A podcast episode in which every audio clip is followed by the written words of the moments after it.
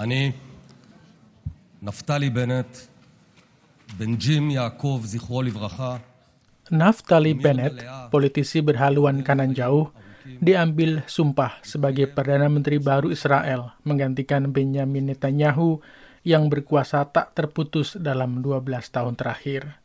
Kanada mengirim ucapan selamat dengan pesan pemerintah di Ottawa mendukung solusi dua negara dengan Israel dan Palestina hidup berdampingan secara aman dan bermartabat. Amerika Serikat menyatakan Washington siap bekerja sama memajukan perdamaian dan kemakmuran bagi rakyat Israel dan Palestina. Apakah pesan dari pemimpin Kanada dan Amerika bisa dibaca sebagai sinyal positif ikhtiar mendatangkan perdamaian di Timur Tengah? Berikut pandangan Gilang Al-Ghifari Lukman, Kepala Biro Riset Haifa Institute. Naftali Bennett sendiri kanannya kanan agamis ya, dan biasanya kanan agamis ini lebih lebih terkenal yang tidak fleksibel, yang menganggap bahwa seluruh wilayah di tanah suci, baik yang Israel maupun yang dialokasikan untuk Palestina, itu semuanya adalah ya tanah yang dimiliki oleh bangsa Yahudi gitu berdasarkan kitab-kitab dan Naftali Bennett merupakan personifikasi dari infleksibilitas tersebut.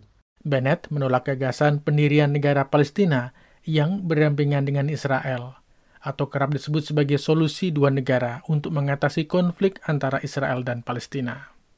Meski demikian, fakta bahwa Bennett memimpin koalisi partai dengan beragam spektrum politik juga memunculkan kans bahwa pemerintah yang ia pimpin mungkin saja mengambil langkah-langkah untuk membantu upaya mencari solusi atas konflik Israel-Palestina. Berdasarkan kesepakatan, Bennett berkuasa selama dua tahun untuk kemudian digantikan oleh Yair Lapid – pemimpin Partai Tengah atau sentris. Lapid masih membuka kemungkinan adanya negara Palestina, meski versi negara Palestina yang ia dukung berbeda dengan versi yang diadvokasi oleh masyarakat internasional. Kembali Gilang Al-Ghifari Lukman. Ada empat poin ya tentang solusi dua negara versi beliau. Itu benar-benar nggak bisa dikatakan memberikan kemerdekaan ke Palestina sebenarnya. Jadi Yerusalemnya masih harus semuanya Israel, Terus katanya Israel harus punya hak untuk sewaktu-waktu boleh masuk ke wilayah Palestina bila ada ancaman ya kan. Ada beberapa poinnya dan poin yang paling jelas ya, ya poin tadi poin kedua bahwa Israel boleh masuk ke Palestina sewaktu-waktu itu negara mana coba negara merdeka mana yang demikian gitu ya. Uh, tentu suatu negara berdaulat ya tidak bisa sewaktu-waktu kan dimasukin wilayahnya oleh negara lain. Bagi pemerhati hubungan internasional di University of Queensland di Australia, Ahmad Rizki Umar, prospek kesepakatan solusi dua negara juga sangat tergantung dengan dinamika konflik di lapangan.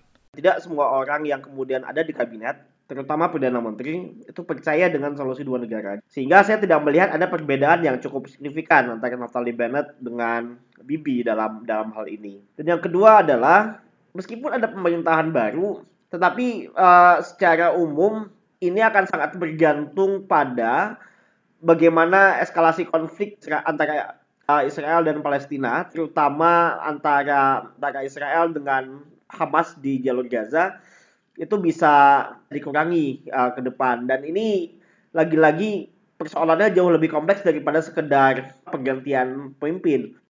Koalisi pimpinan Bennett dan Lapid bisa disebut sebagai koalisi gado-gado karena beranggotakan partai-partai dengan beragam spektrum politik dari kanan jauh, sentris, kiri, dan juga partai Islamis Arab. Dari partai agama hingga sekuler. Dari postur ini muncul pandangan yang skeptis. Jangan-jangan koalisi yang menyingkirkan Benjamin Netanyahu ini tidak akan bertahan lama. Salah satu alasannya, sulit menyatukan haluan ideologi yang beragam, yang pada ujungnya bisa berpengaruh terhadap stabilitas pemerintah. Namun, wartawan dan penulis di Tel Aviv, Yossi Melman, menepis prospek ini. Uh, I think that it will last because they are uh, connected by one desire. Saya kira koalisi ini akan bertahan lama karena mereka disatukan oleh satu keinginan yang sama, yaitu mengakhiri Netanyahu, tidak mengizinkan Netanyahu kembali berkuasa mereka akan bekerja sama dan mengesampingkan berbagai perbedaan yang membelah mereka. Kesepakatan untuk mencegah Benjamin Netanyahu, dikenal juga dengan sebutan Bibi, inilah yang menjadi alasan utama yang pada akhirnya membuat koalisi gado-gado pimpinan Bennett dan Lapid bisa terbentuk. Tapi kenyataan bahwa koalisi yang diusung oleh partai-partai dengan beragam ideologi ini pula yang mengancam kelangsungan koalisi itu sendiri. Demikian pendengar majalah udara BBC News Indonesia kali ini. Saya Muhammad Susilo mengucapkan terima kasih sudah mendengarkan dan sampai jumpa.